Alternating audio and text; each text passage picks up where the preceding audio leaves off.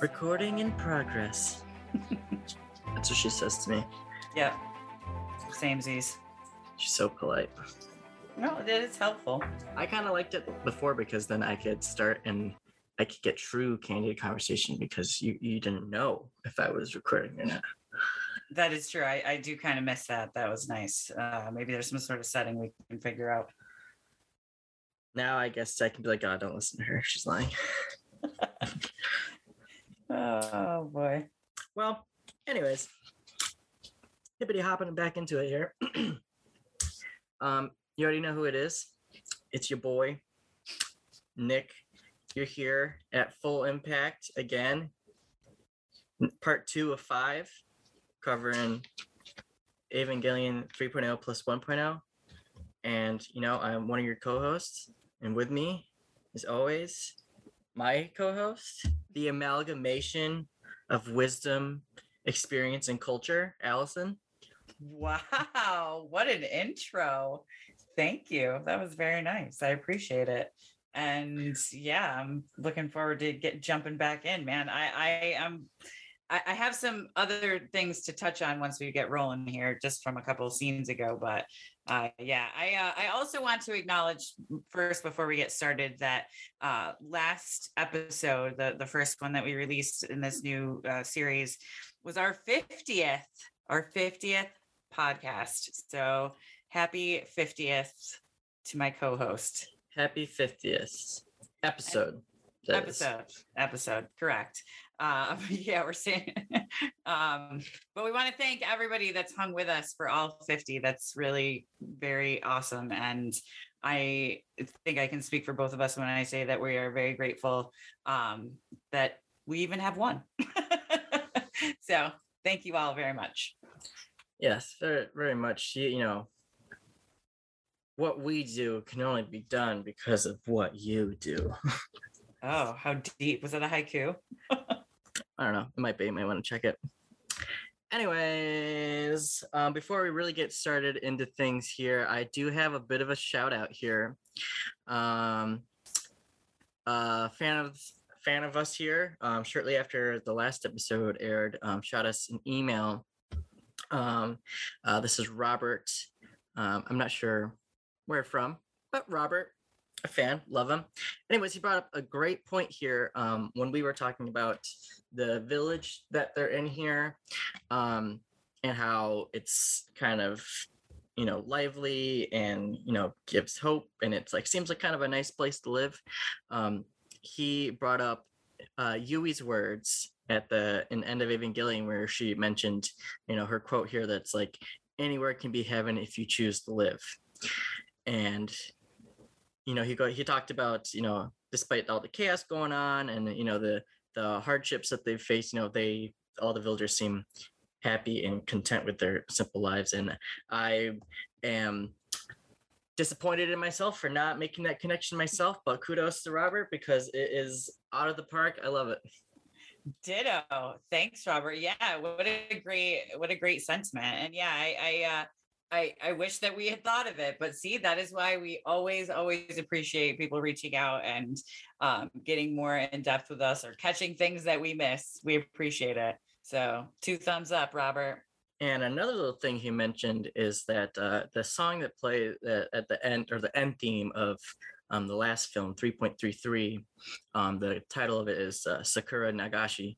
Um, and he mentioned that he found out that it's the song is a letter from Misato Kaji. And uh, so next time you're listening to that, listen with that pretense and let me know if it changes things for you. Wow, Robert is a wealth of knowledge. Thank you so much for that. I'm going to do that now.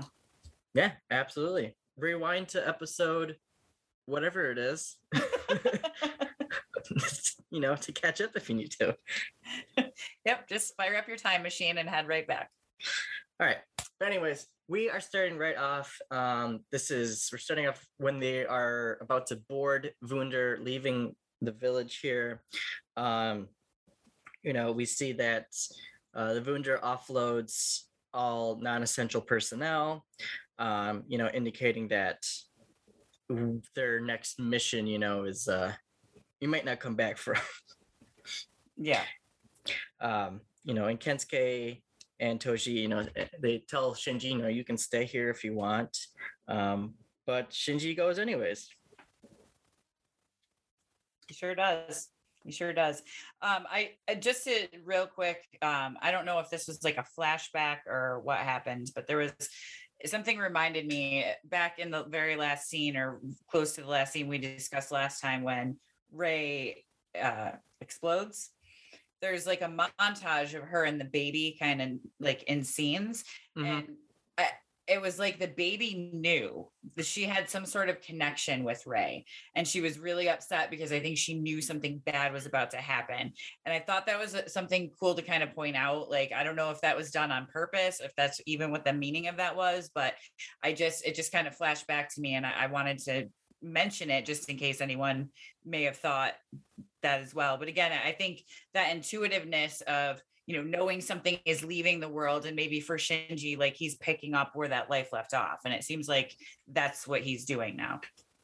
Yeah, and I don't know if it's um like directly a like the baby knows something we don't, or if it's just like an artistic choice to have the baby who we know has like somewhat bonded with Rei, uh, but have the baby like start crying when kind of around the same time Rei realizes something's wrong.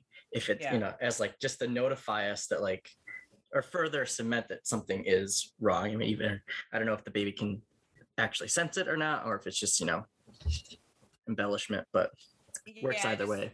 yeah i just kind of thought it was an interesting point to make because you know sometimes on a on a human level because they seem to have that connection and we're, when we're talking about rei and and her interest in the whole experience like you wonder if that was some sort of catalyst for her i don't know i maybe i'm reading too much into it but it just it, it seems you know prominent enough to to mention but yeah i mean so we're back at shinji waking up with uh that's tracksuit's sister right Yeah, that's uh Sakura. yes okay Yes, who uh you know promptly slaps him. Yeah, she, she is not happy with him at all. At all. Which makes me wonder if it's just a matter of like, hey, um, I'm mad at you for starting this cataclysmic event, or if she actually like lost some people when he um you know started the the last impact or not. I'm was sure. both. I'm sure it was both. But you know, she's a sweetheart. Down She deep. is. She is. And it's obvious that she cares to a certain degree about Shinji. Otherwise, she wouldn't have been so upset. Yes, absolutely. Um, yeah, so Shinji's on board. He's under lockdown because you know he's a threat to mankind. Right. But they do make the decision to let him go choker free. Right. Like that's part of that's kind of a, a, a point of contention, it seems like with everybody. But because of Shinji's severe reaction to it, i- i- do we think that's why they're not doing it? Well, I'm. I guess I'm thinking. Well, last time he was an issue was because one, Gendo was after him. Um, so he was wanted, and also Shinji was, you know, hell bent on fixing or you know redoing everything he'd done to, you know, uh, what's make up for all the mistakes he's made. But we're in this one, he's kind of, I want to say, like a blank slate. like yeah like he's he he he's accepted the world that he's in right now or i guess he's used to it you know he's he's used Right. to misato being cold asuka's older everyone has a job like i already tried piloting Eva again that did not work out um so i think since he kind of knows what's going on and there isn't that like oh you know Gendo or NERV are gonna come after him anymore. That it's kind of like, yeah, he can just like he still has to be here and like under watch all the time, but like we don't have to put a Right. But he's not a loading choker on him. Yeah. Yeah, he's he's not a threat that we need to put a yeah a, collar on him basically. Yeah. Um, so let's see here. And Shinji yeah, he's always under surveillance. Asuka and Sakura talk about um, Kaworu's demise and what happened to him. Um, and I guess as Asuka's kind of signing Shinji over to Sakura's care watch, um, she has a brilliant signature, by the way. Mm-hmm. It's very clean. Mm-hmm. Um, so I first want to mention we get a bridge view from um Wunder, right? Um, where they're all like in their own little pods, like suspended near each other. Mm-hmm. Thought that was the coolest bridge of a ship ever. Like it's so like everybody has their little, you know, hand controls and stuff. I thought it was so dope. I I, I. Yeah, I mean, this I'm in. ship, I can't decide if I love it or I hate it, honestly. Uh, you know uh, what? I felt like we could have an entire podcast just about this ship alone. just because there's that much about it to talk about.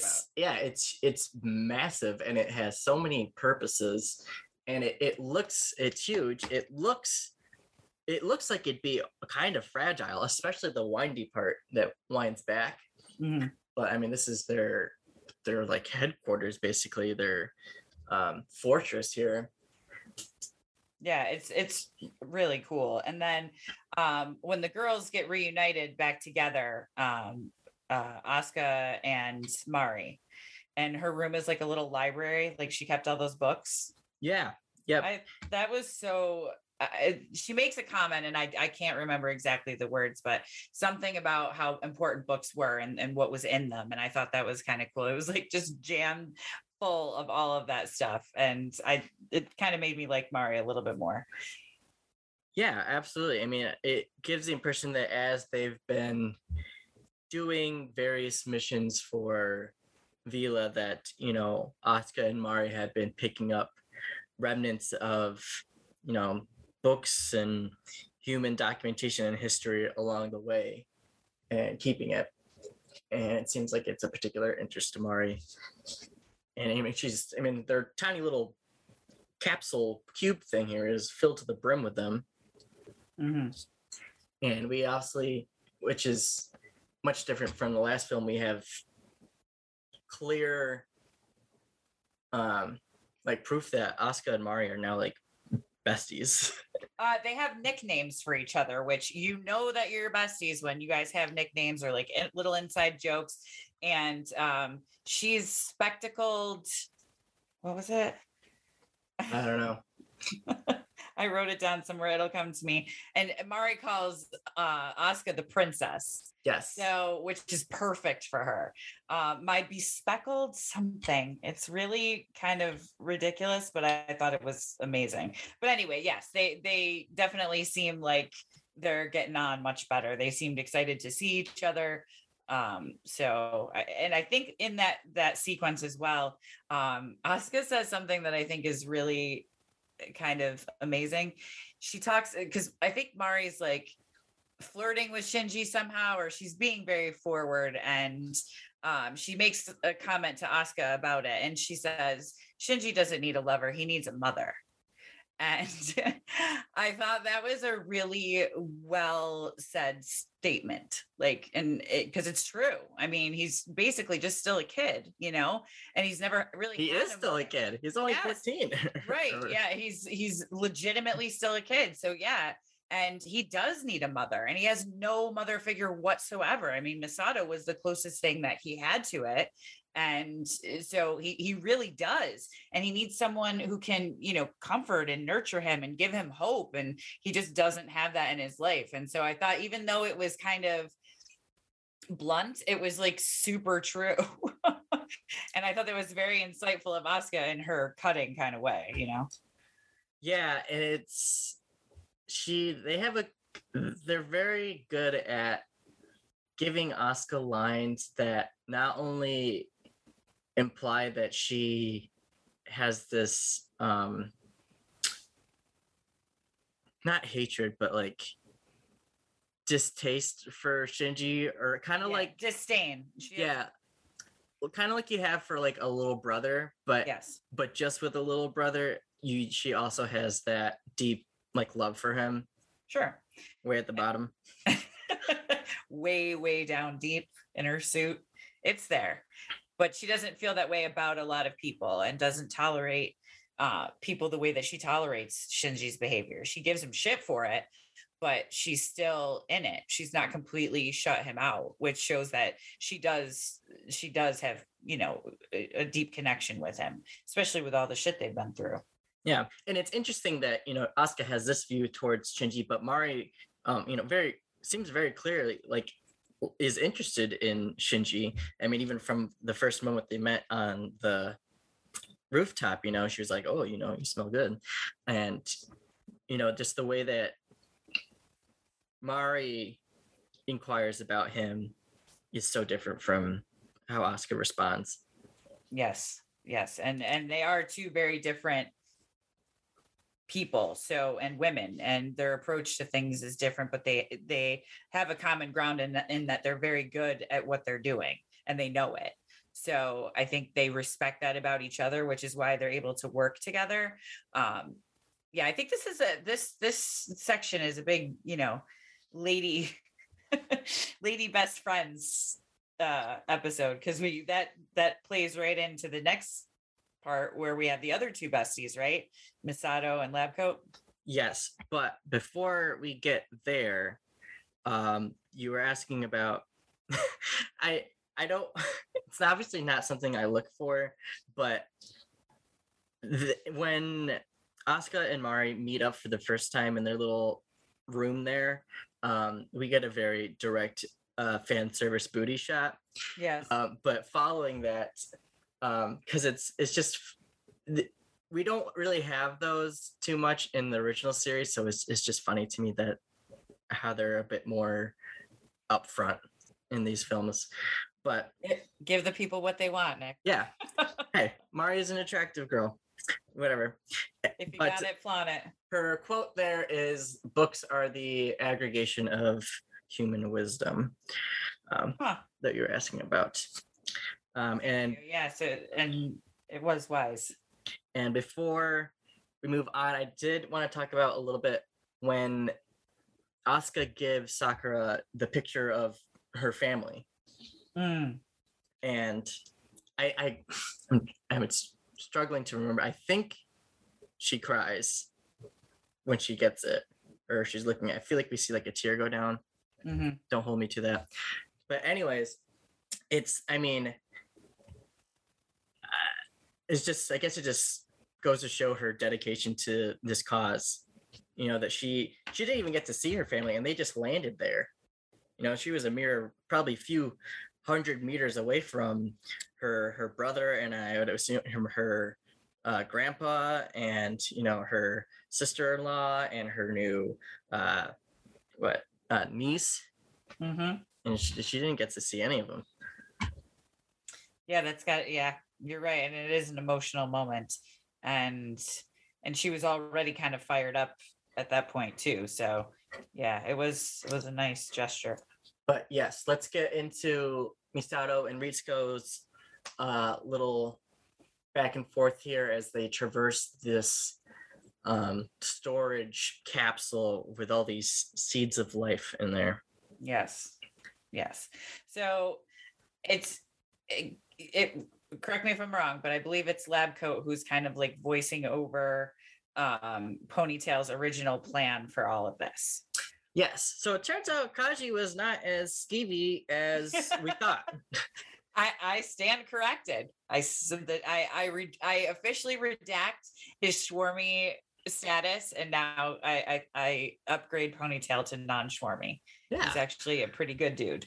So we learned that this was his whole goal in the first place was to preserve uh, samples of as many specimens of you know life as possible, so that you know, when NERV or Gendo or Shinji should happen to ruin everything, they would have a way to keep things going or restart everything at the very least. Um, and they referred to this collection of seeds as an ark. Just one more little Bible reference they had to throw in there. Nice catch. Yep. Um, and uh, when I wrote that in my notes, I put an arc, another Bible reference, and then right after I'm like, also Kaji's the man. True words. True words. but so as they're talking back and forth about um, you know, seeds and Kaji here, um Ritsuko gets this little and I I believe it, it was Ritsuko talking about Misato and they were talking about um letting people off the hook for mistakes. And Ritsuko, I think, said, letting you off the hook leads me to deep trouble. I mean, I, yeah, but she is right that you you got to give yourself a break, and otherwise it- it'll fester. She seems a lot like Misato's therapist ra- rather than a friend at this point because she is kind of trying to like reason with her and and remind her of what the original plan was and try to kind of keep her on track. But Misato's got other plans, it seems. Yeah, and I mean, if we think about the like original series, I mean, it was Misato that um whatever forced her, blackmailed her, popped up behind her to bring her down to the bottom of NERV to discover what the heck was going on down there, you know, at gunpoint. So yeah, Ritsuko has familiarity with the repercussions of letting Yeah. Misato do what she wants. She's been to Miss MU. She knows what's up. Um, and also we get right right following that um we're back at the bridge for of the ship for a little bit and i mean i don't really i don't really know all the names of the people um i mean i, I certainly could look them up and tell them but i feel like that's not entirely necessary um but the, you get a lot of some of them are very like kaji misato like diehard fans and the rest of them seem not too confident in her abilities Yeah, the room was split in in her ability and w- what she's doing. So yeah, that there was a bit. I wouldn't say there was a mutiny afoot necessarily, but there was definitely rumblings of not being fully on board with her plan. Yes. And I'm just thinking, no trust in Misato. Um, that's kind of blasphemous, but whatever. I mean, I guess you're entitled to your opinion, but as long as you follow orders in the end, that's what you're there to do. You know, I mean, because they they they may question her and they may question her motives and whatever, but ultimately she's the commander of that ship. And so when she tells them that they have to, you know, obey an order, they have to obey an order. Yeah, and we find out that Kaji, who you know spearheaded this movement, this this that WILLE represents in his and their mission, he entrusted it to Misato afterwards, and that you know Kaji's word about that goes seems to be going a long way. Yes. Yes. And it makes it, it, it seems to make a lot more sense now why things happened the way that they did, which as they're talking there, they they do mention um, her pregnancy, right? Mhm. And that's why it all went down the way it went down because she knew that she was pregnant. And they kind of like skimmed over that part, but it was there. I caught it. Yeah, and I mean we we get a little flashback later with Kaji, Yep. and you know that's it's it's when he first pops up, it's it's definitely easy to be like this guy is Schwarmy, but man, that just that little flashback, knowing everything we know now that he is, you know, one moments before practically was, you know, he was always supporting Shinji. He was, you know, always whatever, lusting, going after. He he knew he wanted Misato, and you know he was also, you know, I he could have been better, I think, with Asuka, but he was still somewhat there for her. You think? Yeah. No, no. Yes, I do. I do. Yeah. And he makes this decision to sacrifice himself, and he already has this like world-saving plan. And you know, Asuka or not Asuka, Misato gets not stuck with it, but you know, kind of stuck with it. I yeah, it definitely makes you look at him in a with a whole new lens. Uh, uh, His motivations were different, therefore, when you go back and look at his prior actions, you may see that it's different than what we had initially thought and, it, and that is absolutely the case. And, and i also think that you know he he didn't really have anyone else that he could trust with what he was doing. And misato can be a wild card sometimes. I mean we've seen her do it that in the past. So you know he, he really maybe didn't know for sure which way she would go with things but he for some reason trusted her with this. And you know will uh because not only professionally do i think he respected her but they were they were in love. So you know you do crazy things. Yeah. Is before they start talking about the black moon moving, um did do we see the shot of Misato looking at the picture by herself or is that a little bit later? that's a little bit later i believe All right. Well, that's a little tease for you guys Little on. put that one in your back pocket So then we move on to the Black Moon, which is more like now a strange black corkscrew mushroom thing that is, you know, floating to its destination. Um, I put down here Black Moon is making its way downtown. Um, it's walking fast. walking fast faces past and it's homebound. Like and it. this just this simple thing i have so many questions because these rebuild movies they throw some monkey wrenches in things and as much as this film wraps a lot of it up there are some smaller questions that probably don't necessarily need answering but i wish that there were answers nonetheless one of them being how they are piloting this upside down pyramid that is also nerv headquarters the physics in this this world uh, are pretty complex. Let's just put it that way. And although those questions, uh, yes, could probably use answers, the answers alone would just probably bore us to tears. So I think we should probably just take it for what it is. Yeah. I think it's kind of like, you know, when you get into fantasy where it's like, what's the answer? The answer is magic. And you, you can't explain magic because uh, if you could explain it, it wouldn't be magic. Correct. Correct. Don't look behind the curtain is another way older reference, but similar.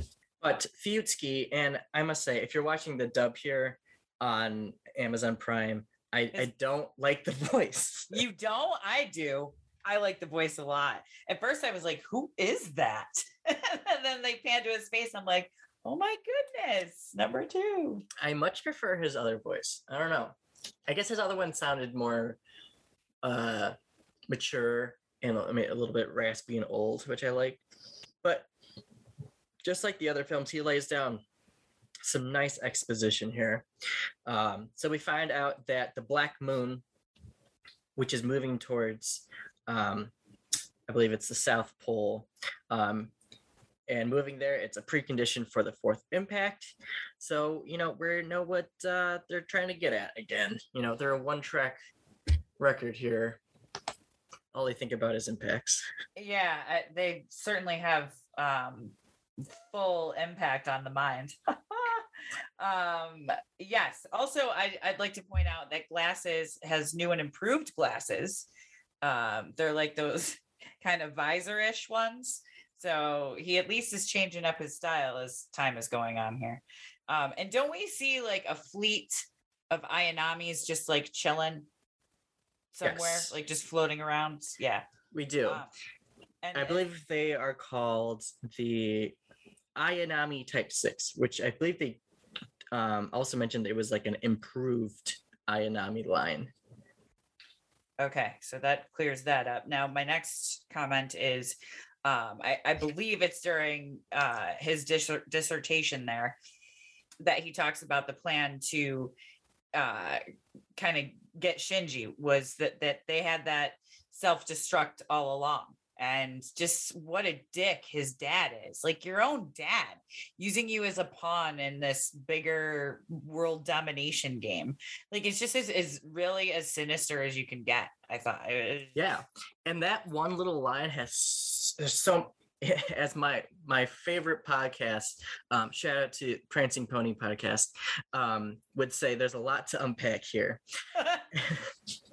And first and foremost is that they seem to imply that with this improved line, they have the ability to make Reis that can survive without being at NERV. But this one was intentionally uh, manipulated so that it couldn't do so. hmm That was the one that we saw in the beginning of the movie, correct? Yes, the one that uh, blew up in front of Shinji. Yes. Yeah. So think about prior to that scene, every other Rei iteration we've seen, if they, you know, were away from NERV for an extended period of time and they blew up, we'd be like, oh yeah, you, we know that. She's hasn't been at NERV, she hasn't been in her tube, she can't stay out there for too long. You know, that's why when she blew up, it was like, oh, well, you know, this is sad, but we kind of knew it was going to happen. But now we find out that it doesn't have to have happened. And that deliberately happening. yeah, and that we can have a permanent Rei, which also means that if they have this um Rei, which I'm gonna call oh god, what would this one be? This is Rei two or three in this series. I can't remember. I want to say I think Two? it's three. three. God. I don't know. We'll go with it three. And if we're wrong, whatever. Three for 3.0 and 3.33. There we go. Bada bing. Anyways, so I'm assuming that the previous one, which we saw in uh, 2.22, this is the one that Shinji tried to save at the very end here, and we saw him, you know, like grabbing her and pulling her. Um, that this Rei also could possibly, if she were still alive, could self-sustain and live a full life without the existence of NERV. Yes. So, you know, food for thought there. Yeah, and and also it it just shows what a manipulative creep Gendo is. Like it, it- that it- you're sacrificing that at at the drop of a dime essentially or you're using it as a bargaining chip to manipulate your kid like it's just he's just such a creep like I, I can't even i mean he always has been but as the plot thickens if you will here on and on he just gets worse and worse Yeah, he's a cold-hearted son of a bitch. He Yeah, really is. like super drunk on power and i mean when you're when you're willing to manipulate your own flesh and blood for a means to an end that says a lot about who you are and Uh, yeah we do not like glasses not a big fan. That makes me think of how I lead my cats out of my room under the promise of giving them food, only to shut the door afterwards. those are just strategies. That's not manipulation. That's a strategy to get what you need. This is full on absolute manipulation and uh, not just of his own son but of of innocent kids. And i guess in the greater scheme of things that's the that's the bigger issue. And that he even thought to use them the way that he has is is is very sinister to say the least. But i guess we would have no plot without a villain right? Yeah, and I mean he's straight like robotic in these in the series, and not and I'm not complaining. He's a he's a great villain in the sense that he's determined and there's no wavering in him, but he's if you thought he didn't have you know an ounce of humanity in him in the previous series, it's it's absolutely gone here. Yeah, I mean, he just keeps putting on another layer, uh, uh, you know, every time we see him, and he's just building up to where you're right. He's just emotionless at this point. Yeah. So after we get, you know, Fuyutsuki and Gendo talking about their preparations, um, you know, we get they're saying that the Black Moon's here, NERV HQ is here, the Vessel of the Adams are ready. Like, next step, let's activate Unit 13 again. Um, but um, let me see here. Do, do, do. Well, before this, right, Miss M has that little like montage go on in her mind. Um, and I think that's when she sees that picture, right? Um, and I think part of that montage was her thinking about, you know, not only like all the repercussions of her actions, especially onto the people who uh, depend on her, i.e., Shinji and her own kid.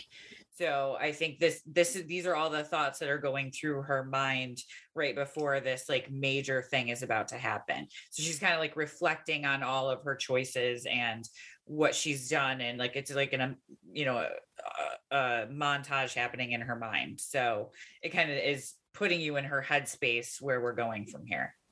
Yeah, and I I don't know if this is just me in it, but when I watched this movie the first time, I think because it's so fantastical and there's so much going on that when all these preparations are going on, it doesn't really sink in that to me that everyone is preparing for what might be their last battle. This is their final stand against NERV.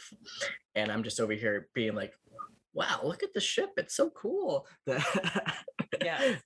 I mean, and that's that's why I'm I'm a big advocate of rewatching, you know, before you start a new film of and not just of this series but of anything really because you do you're you're eh, certain things grab your attention the first time around.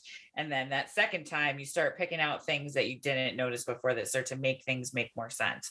So yeah i'm a huge advocate of rewatching which is again why i i enjoy doing this podcast because you know we can talk about the things that you know maybe you miss or I miss or that you know we didn't really focus in on and it's it's a good way to find a different perspective without having to rewatch. Yeah. Yeah, absolutely. Um and y- this is indeed where uh, Misato does look at that picture of Shinji and uh, her son Ryoji together. And yeah. who it must have been Asuka that brought it on board, you think? Yes, probably. It probably had to be. And it or was and it was Kensuke who took the picture. Of course. So not that that necessarily means anything, just trying to get everything straight. But I mean, I can't really begin to fathom the emotions that Misato has looking at this picture of this boy that she took under her wing as you know a guardian and then you know all the shit that happened and the failings next to her blood son with her you know late lover who she had to essentially abandon and they're smiling and happy together. Do you think that makes her happy or sad? I think it gives her something to fight for. Okay I think it makes her both. I think it's bittersweet. It's. I mean, I sure I know she wishes that she was close with Shinji like she used to be. And you know, I'm sure she wishes she had a relationship with Ryoji as well. But I bet that seeing them physical proof of them both alive, well, and at least smiling together gives her motivation and her dedication to this cause that much more oomph. Yeah, and in a way it's it's a bit reassuring to her like if she ever had any doubt of the choices that she made, at least she can see two relatively happy kids for a moment there and you know she was what shinji needed for the time that they were together and now that time has passed and even though she didn't spend any real time with her son that ultimately may have helped him shielding him from a lot of the things that she would have exposed him to. So i think it's kind of a mixture of both you know the sadness for the failures that she sees in those relationships but like you said the hope that they're eh, thriving now and may continue to afterwards, making everything that she's done worth it. Yeah, for sure.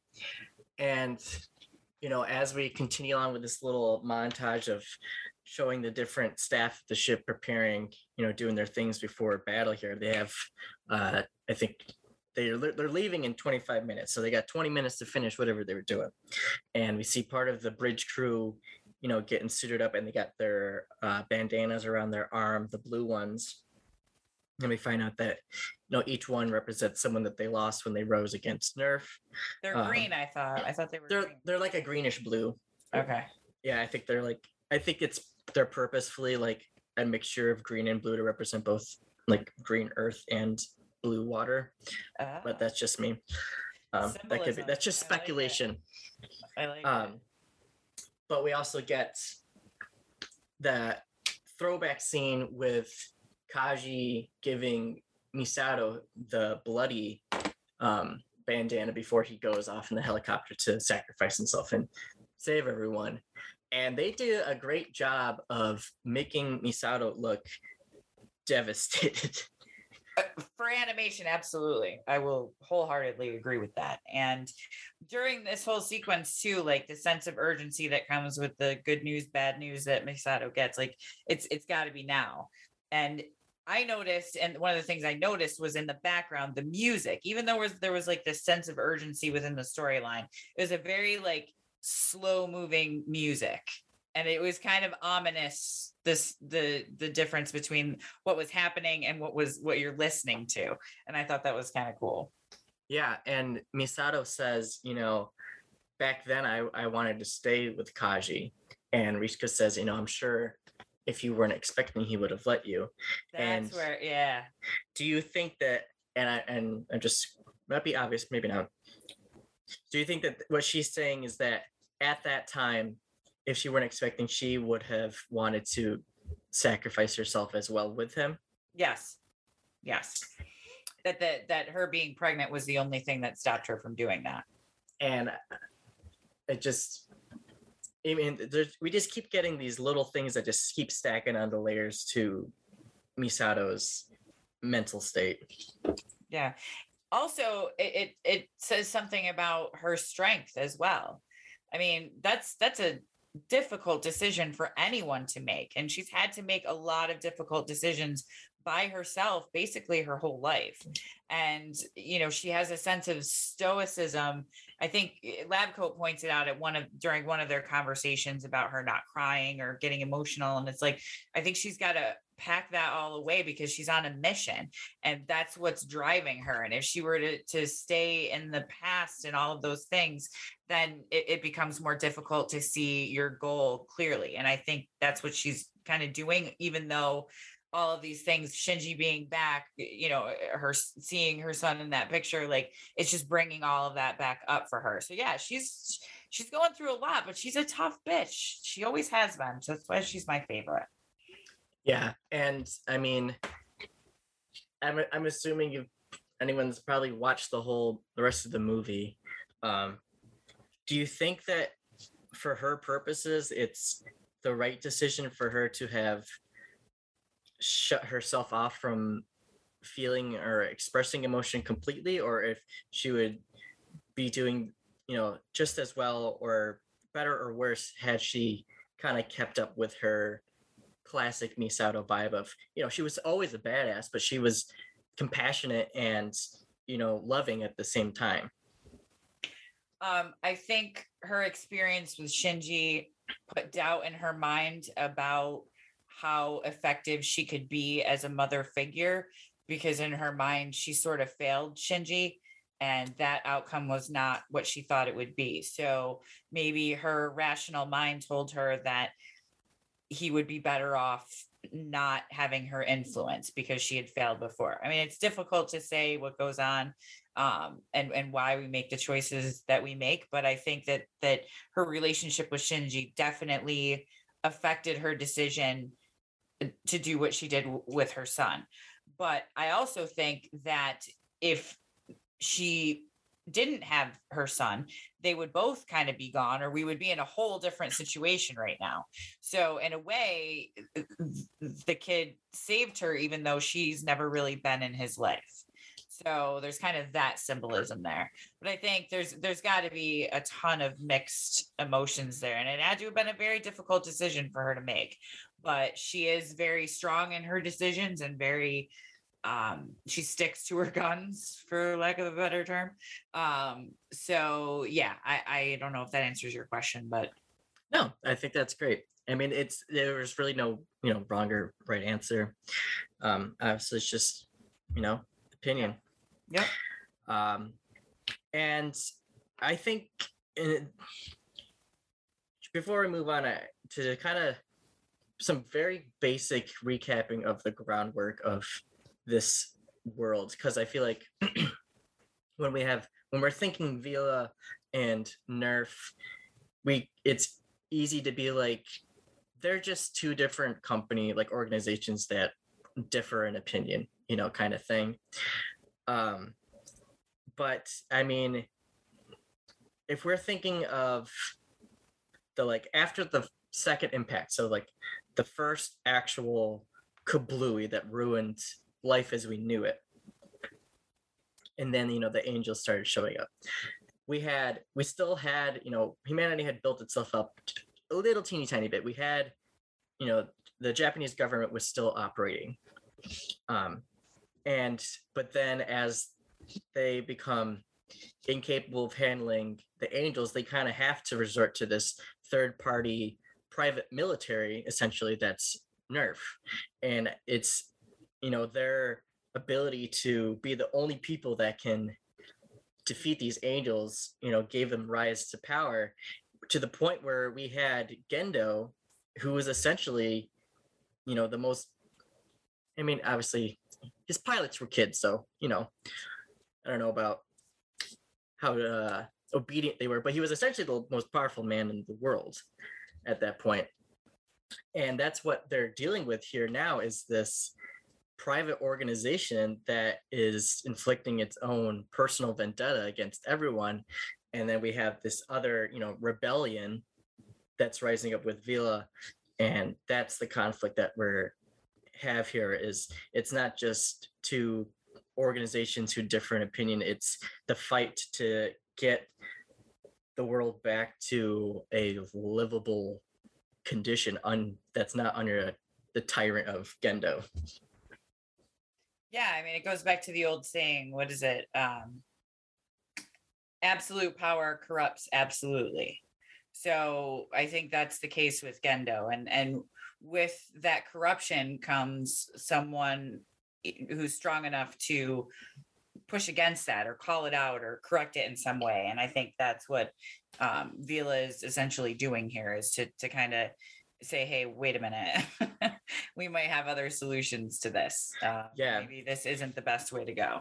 And this movie kind of shows like the parallel. I didn't think I'd ever do this, but the parallel between the Star Wars Empire and the Star Wars Rebels. Like that's Nick, basically what we have. I literally wrote down Vader like in this whole plan like all like when um when we see gloves and his sidekick there like it was very vader like that that intense single singularly focused task or mission or whatever you want to call it and yeah so it's eh, i i definitely definitely agree that that's that there are similarities for sure.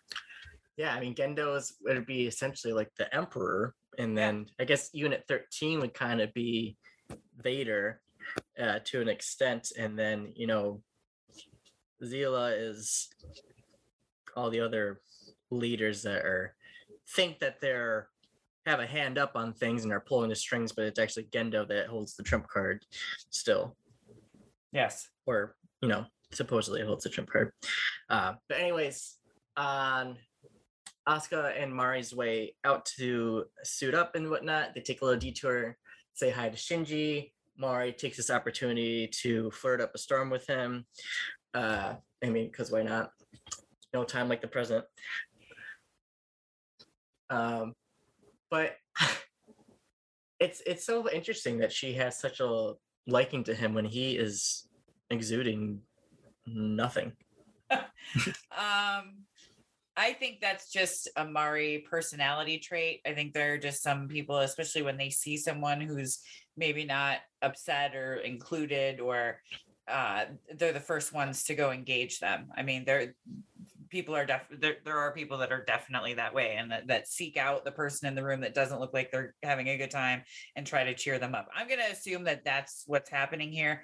I think also too, she's got a lot of energy that's just kind of you know, illuminating off of her. I, I do want to mention too that these new suits are dope.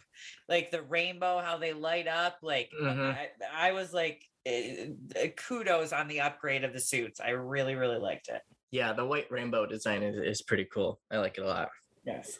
But they I think in that scene they talk about um how I- think Shinji said, "Well, I didn't even think you liked me because of my inability to make a decision," which is what everybody, you know, was on him for. And she kind of just uh didn't. I, I don't know. I, did she agree with him? I don't remember, but I remember Asuka basically saying, "Yeah, that's definitely true," and not some and more than words than that. Yeah. Well, you know, to each their own, I guess. Yes. yes. Um, shortly after they leave, um, Shinji has a vision of Kaworu, where he Kaworu says to Shinji that you know they'll they'll meet again, and Shinji's kind of like, yeah, you're right, and like gets this like little glimmer of hope that you know eventually someday he'll get to see Kaworu again. Do you think he wants to speed that up? Like, Um, that's a good do you- question. or do you think that it's more of a, a motivation for him to move forward with his life or do you think it's okay i really want to see him so i'm gonna do what i can to make that happen I think it's motivation, and I I think it's because it, not only does he have this little glimpse of Kaworu, but when he returned or agreed to go back on the Wunder, he he did so with a sort of um like adamance. He he gripped the Walkman when he was like saying that he was going to go back on, and I think that was supposed to tell us that Rei's words to him got through and that he's going to actually try and make an effort to get or make possible the life that Rei was starting to live and wanted for him. Mm. get busy living or get busy dying Right. Exactly. And you know, obviously after the events of the last film, like I don't there's no doubt in my mind that Shinji is sure he's still freaking Shinji, but he's not going back to NERV or Gendo ever again. Not after what happened with Kaworu. Definitely not. I mean if he does shame on him but yeah i think you're right. I think he's pretty much done. Why wouldn't you be? It- what a horrible what a dick. Yeah eh, honestly. Um so as the black moon approaches its place they dispense all of the um, seed pods into space so they can stay safe and do their thing so they're ready if we need them which is cool the design of the capsules and how they kind of stay in orbit which and another thing like the fact that the Wunder's just been like chilling in orbit. Like I imagine where like the uh, ISS kind of hangs out, you know, Mhm. just floating around. And I was trying to like figure out how their the gravity works in this thing because the ship itself is so horizontal. And you know, I see them walking around in places, and then in others they're floating, and then in some, like when they were in the when Misato and Ritsuko were in the seed pod storage, it was a very tall cylinder that they were standing in vertically. And I'm like, where is this positioned in the ship? And then when we see them ejected, they eject um, horizontally. So um, I, it, it's just just me being me, but this thing is massive, and I don't understand how the gravity works in it. I mean, I can totally see that too, but I, I just, again, I, I gotta believe that there's a reason for all of it. Also, maybe it's in its design because you know how part of the ship is almost like a coil uh, or, uh, that comes off of it. Like maybe somehow that's they're able to shift gravity somehow. I don't know. Yeah. It's just my my thought, but it is so. And just to clarify, for my own sake, that yeah, all these pods go shooting out into space and did some sort of force field or something is there something protecting them or like did are they just chilling out in space somewhere I think they're mostly chilling. I think they are operating off of a self-guided like computer system that regulates and is able to activate them when necessary. I don't know if, how much like protection they have. got it Um, and also, as for the gravity question, my head canon is that they can kind of adjust how they want gravity positioned so that when they're on the bridge, you know, they're standing upright, and then certain parts it's um, you know gravityless, like when Asuka and Mari were floating around, and maybe in other parts like the seed pod storage, they can adjust it so that you know where they would have previously been kind of horizontal facing, they're now upright, and it makes sense. But whatever, Okay. cool. Either way. Anyways, they're entering the atmosphere of the Wunder is. They're about to get things going here. And this the design of the ship is just it's so interesting. I can't get past it. Most ships that we see are, are like they're streamlined and they're uniform. And this ship, it looks so like it reminds me kind of of the Millennium Falcon in the sense that it looks like a ship that was just built on and built on and built on. It just kept adding things, so it doesn't look particularly uniform, but it's just kind of decked out at the same time.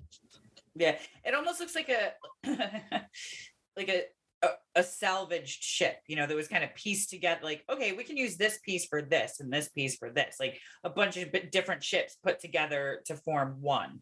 Um, and it's just you're you're right. The way that it moves through its orbit, the way that it's the way the bridge is and how they're all hanging out and when they can when they're headed into the atmosphere and like all the views and stuff it, it was very intense that this this whole scene right here Yeah, and when they hit, you know, air quotes here, the ground, they hit that the this containment field that looks like it's ice, but it's you know it's those like hexagons that they rip through, you know, that barrier that they're going through. Um, and then we have the other um, ship rise up behind it and start attacking. Um, those are so we find out that there are other ships similar to Wunder. They're called um, they're like the vessels of the Adams. Um, and so the Wunder is one that I believe um, Kaji had stolen from NERV and taken away. And the last film, I think Asuka in Unit Two fights one of the um, one of the Adams, and it is like that black black Eva looking guy. Um, and he was the original captain of the Wunder, but they kill him. And that there are um, three other ships that each have a captain, and they're all and those are called so each ship's a vessel of the Adam, and then each ship has an Adam, and the together they are Mark 9, Mark 10, Mark 11, and Mark 12. And basically they just look they just look like sort of regular Evangelions, except their faces are blank and they have like an X in them. That's all it really looked like. It's not nothing too spectacular. Um, but if you're wondering where the frick these ships came from and what the vessel of the Adams are and blah blah blah blah blah, that's what they are. There's the four ships. Each one has a captain, and they're um, piloting one of them. And this one is incomplete, the Wunder, and that's probably why it looks so janky, is because they had to rebuild it on their own, whereas the other ones were built to completion. right they had a specific plan in mind building them the wunder was kind of like a um do it yourself project Yeah, pretty much. I mean, and the other ones you can see them like they, their their cannons, their firepower is greater than the Wunders, and they have these like everything is streamlined. They have these cool like blue sharp crystal things on the top, and you know this one ship is just wrecking wrecking them. yeah and so and they get ambushed right they they get don't expect to have another ship coming straight at them right? Yeah. Yep. And they basically can't handle it. You know, they're the Wunder's not uh, suited to take on that kind of firepower. So they are, you know, make their dive. They're finally able to do so. And they go behind um, below the I believe it's the um the containment field. And you know, inside it's it's I guess it's hard because we don't see a like bird's eye view of the whole area. but it seems like you know Evangelion loves their giant circles, and this seems to be like another giant circle, or at very least another giant dome, where the outside is this white crystalline containment field that you have to breach, and then inside is this just a bunch of red shit uh, you know, all sorts of stuff. And then deep, deep, deep in the center is where uh, the remnants of the Black Moon and NERV HQ are currently residing. Yes. And that's where we're at. And that's where we're at. So they're they're plowing through here. They go through something called an infinity swarm. What that is, your guess is as good as mine. It looks like a bunch of It looks Like, like, bats out of a cave. yeah, it, it, it looks like bats out of a cave or like just like a bunch of like almost like corpses or just bodies rushing Okay. past them in this um you know this liquid this stasis of some sort you know they're not attacking them per se they're just kind of in the way and you Like get this swarming them. yeah and we get this awesome shot for a few seconds where we see that the Wunder against because another ship pops up in front of the Wunder. So now they have a ship in front of them and a ship behind them. Um, but they get this shot where we see an opening where they're at this this layer that goes really far and they're flying in this little open layer and above them is all the infinity swarm and below them is the infinity swarm and it's just shows how massive this freaking field is Pretty impressive. It's definitely impressive. yeah and i love how when the Wunder's doing its thing i love the added halos to all the stuff in in the rebuild movies i i love the halos when they pop up i think they're so freaking cool I agree. And I mean, it's like night and day from series animation to movie animation, but that's what time and technology will do for you. But um, I think it's it is visually the whole when they come crashing through those hexagon things and all that stuff together. It's just such a great series of scenes. And like I'm normally not a battle scene kind of gal, but um, there's just so much to see in these these scenes that it's it really it really keeps my attention, which I appreciate. hmm And you know, they're flying, and these ships are huge that they're flying, but Misato still manages to come up with this strategy of ramming into the other ship and rotating to kind of not only flip so that they are not in the line of fire anymore, but also to throw the other ship kind of as a shield. Right. Misato, she's her tactical combat is unmatched. She's too good. No arguments here. No arguments here. Um, but so they, as they maneuver around what's left of the Black Moon, because they have to get in uh, eyesight of headquarters so that they can bombard it, and they have to wrap around the uh, Black Moon because it's in the way currently. Um, but once they do get that shot, we find out that all of the battleships that they had been carrying have been outfitted to be giant missiles instead. Guided munition ships, I believe, was the term Yeah. used. Who knew that today's battleships could be so useful? You need a shield? Done. You need something to float on a string in the sky? Done. Missile? Done. Also, they go in the water. Physics does not exist in this in this world. I don't think. no, not not quite. Um, but if we're going on about you know the vessels of the Adam, because this will come up later, and I just want to throw this out so that people can think about it as they listen to the rest of the podcast or watch the rest of the movie. Um, because we get into some new new lore here, and you know it might might want to think about it a couple times. So I'll, I'll bring it up here, and then we can do it again later.